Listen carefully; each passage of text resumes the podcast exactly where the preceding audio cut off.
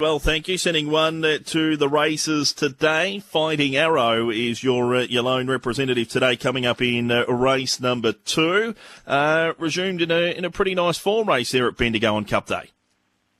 Yeah, look, he um, he followed up good at Penshurst, uh, all being on a heavy track there, and he wasn't that comfortable on it. So we were happy to go to Bendigo on top of the ground. He's obviously a, he's a better firm track horse than he's we've given it, but um, yeah, obviously he's looking for a bit of ground, and the and the first up run over thirteen hundred was uh, very promising, sort of moving forward. Yep, Schubeck's come out and won again uh, since contesting that race. So uh, a nice form race. Chris, you had a couple of horses nom for the uh, the Perth Carnival, in particular uh, Media Award. Uh, what are the circumstances now surrounding her preparation after after being set for that trip to Perth and uh, not being able to go? She's in the paddock. Um, she'll have about three or four weeks off, and we'll bring her back for the autumn. Um, know, obviously, we sort of targeted Perth pretty much when we finished up in Adelaide May time, thinking, you know, she's not a Caulfield Cup or a Cox Plate horse. So we thought uh, the mile, the railway, and the mile race there, and the Kingston Town, the 800 metre weight for age would have been right up her alley. So we sort of planned to work around that. And unfortunately, due to the circumstances, we haven't been able to get there as of a few of the bigger stables, which has been um, been pretty disappointing, really. Yep, Euro Dandy also had uh, for a few races in Perth as well. Uh, he was nom for the Guineas. Uh, what's on the horizon for him? Uh, we when he won at Geelong, we sort of thought he might have been a bit of a, a chance to run in a, a trip, and, and, we sort of set our sights on the Derby, and then we ran him in the Superimpose, and he just didn't stay. So we obviously freshened him up and took him to Bendigo the same day. Fighting Arrow went, and he was bit stiff just to get beaten for second. So we've tipped him out also, um, obviously not being able to get to Perth, and we might set our sights on sort of maybe the Adelaide Carnival with him, uh, maybe a Guineas there. We think he's probably a 14 or 1600 metre horse, not a stayer. So um, him back in distance, give him a spell now, bring him back, and hopefully we can uh, head to Adelaide, you know, in their, their carnival and see if we can have a bit of luck there again no doubting, no, a, frustrating time for connections and yourself uh, targeting these big races and trying to pick your mark and uh, and not being able to get there.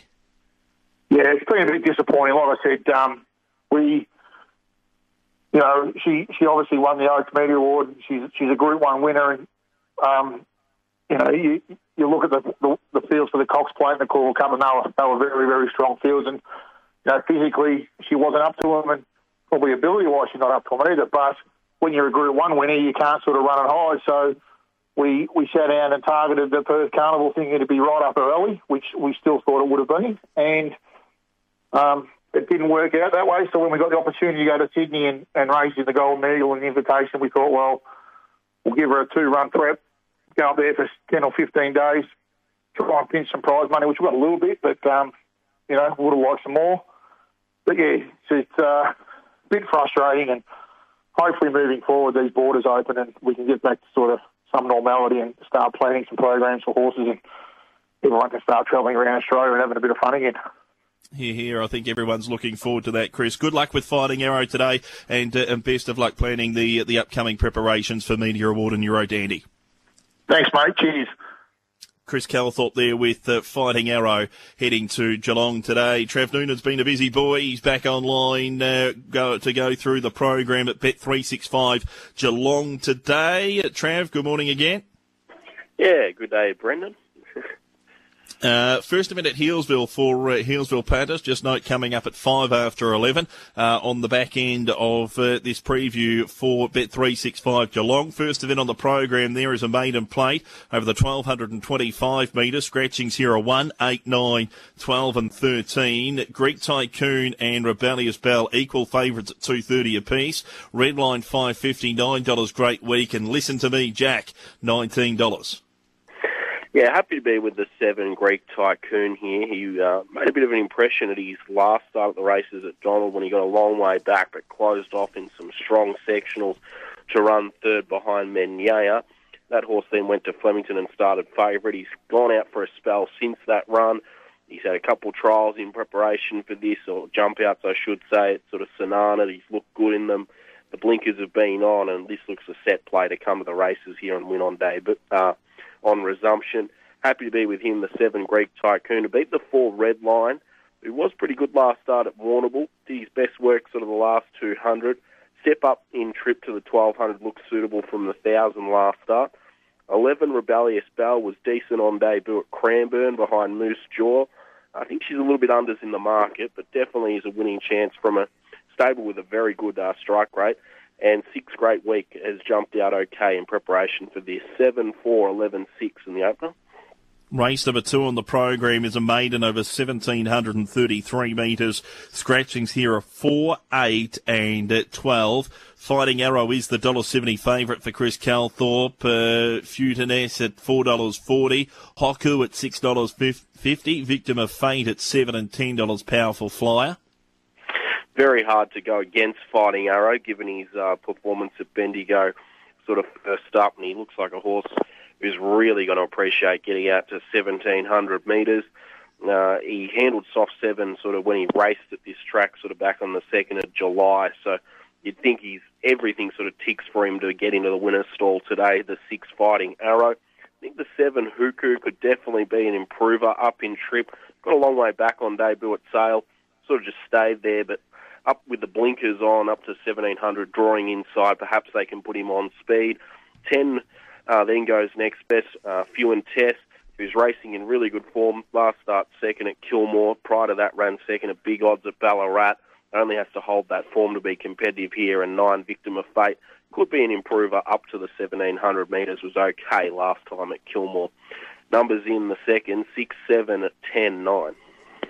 Race number three is the Ultima Hotel Handicap. It's a 58 over the 1733. Scratchings from the third to three, five and eight. Rhys McLeod goes on to number one, Rogers Day. Fab Fixed Odds favourite resolutions at $2.50. Rogers Day 380. Mutual Respect 5, $6 uh, Azustic. Mr. Drew 8.59 for Heavenly Body and Faltonius $41 on the outsider. Yeah, this is tough. I went the way though of the top weight Rogers Day. Got a long way back last time at Swan Hill in probably a deep benchmark 58 and didn't really do too much. But he start prior at Kyneton, he was very competitive, sort of only beaten under two lengths in a benchmark 58. Both of those runs he's carried 63 kilos though, and now back in a zero to 58, he only has to carry 60. I think he's well placed to get back into the winner's stall here today. The one Rogers Day. For Azustic, was is racing in reasonable form. Two starts ago was very competitive, went up on the speed at Bendigo. Last time he went right back at Geelong and sort of did his best work late. He can definitely be competitive. Then the seven resolutions, his favourite, uh, is racing really well. Last up, she was a good third at Geelong, but uh, the start price, she sort of finished alongside Rogers Day. And then two mutual respect, who's on trial at the trip. One, four, seven, two. Race number four is a 58 over the 1525 metres. Scratchings from this race are runners four and five. Sunday night team number three is the favourite $2.40. F at $2.60. Joyce's Honey at $5.50. Ardennes at nine. $12 flying Mr. Davis. Puzzling Wonder at 14 and needs a more $26. Yeah, happy to be with Sunday Night Tea, who beat Effort two starts ago at Hamilton when they met at 1400 metres back on the 9th of October. That's the key lead up for this race. And last time he just failed to file at Hamilton, but he was he was competitive enough, sort of only beaten three lengths by Wish I Might, and probably a much stronger race. He gets back uh, here to a zero to 58. Anthony Darmanin on board, and he does look the horse to beat three Sunday night T from the one effort, who's had two starts since that Hamilton run and has ran second and uh, has run two thirds, sort of in this level. Uh, he's been well held, but he's certainly racing well. Then a bit of a gap back to the six Joyce's Honey, who's um, racing okay. Last start finished sixth in at Benalla in a benchmark 58, and then fourth pick we went with the nine Ardanza 3169. 3169 in race number four. We'll just press pause there briefly on the Bet365 Geelong preview. Five minutes off the first, Healesville. Number one, Nama Joannis at 16. Two, Wonder Magic at 470. Three, Perfect Pearl at 14. Four, Nomad Road at 14. Seven, Alcinda, $2 130 in favourite. Six, Blue Sky Limit 550. Seven and eight, Scratching Out. Hardaway Brady 1130. Reserves uh, withdrawals. Tab fixed odds. Sees Wonders Magic at 290. Alcindor at 390 and 350 Blue Sky Limit. That first from Healesville with Victoria in five minutes' time. Moving on to race number five on the program at Geelong today. The uh, scratchings here is uh, six My King Council. Rhys McLeod goes on to three. It's a, uh, a benchmark. Uh, it's a zero to 58 handicap over the 2,040 metres. Tiger, Tiger is the favourite here at $1.90. Lady Devereaux 420 Irish Pardon at 5 test today 6.15. Levitas and I IRI's a $23 chance.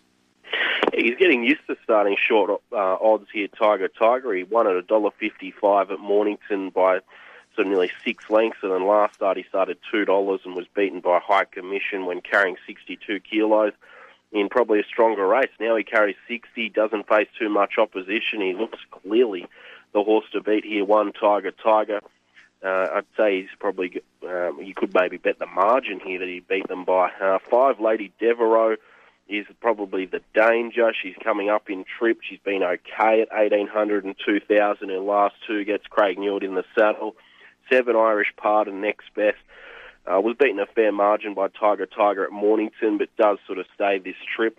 And then uh, went in for fourth, 11 Livid Aspet. 1, 5, 7, 11, 1 clearly on top. Race number six on the program is 0 to 58 over the 1125. 3, 4, 9. 11, uh, 12, 13 come out of this one. The uh, tab fixed odds favourite in the small field now. Black Opal 225. Randmad at $2.60. Reactor rate 59.50. Uh, what a wrap. Uh, Forever Loud 950 and 12 for Bismarck. Yeah, the John Maloney stable is really going well at the moment. I think Black Opal can add another winner to that team. He's racing in really good form and comes out of a strong benchmark 64 at Mornington on Peninsula Cup Day behind Arrowance and Big Apple. Tayla Child seems to have a good association with the horse. I think he jumps to the front. He should take some catching. He's well weighted, sort of only with 58 kilos in a 0 to 58. Happily to have him on top, the one Black Opal. From two, Rand Mard, who's going in really good form this preparation also.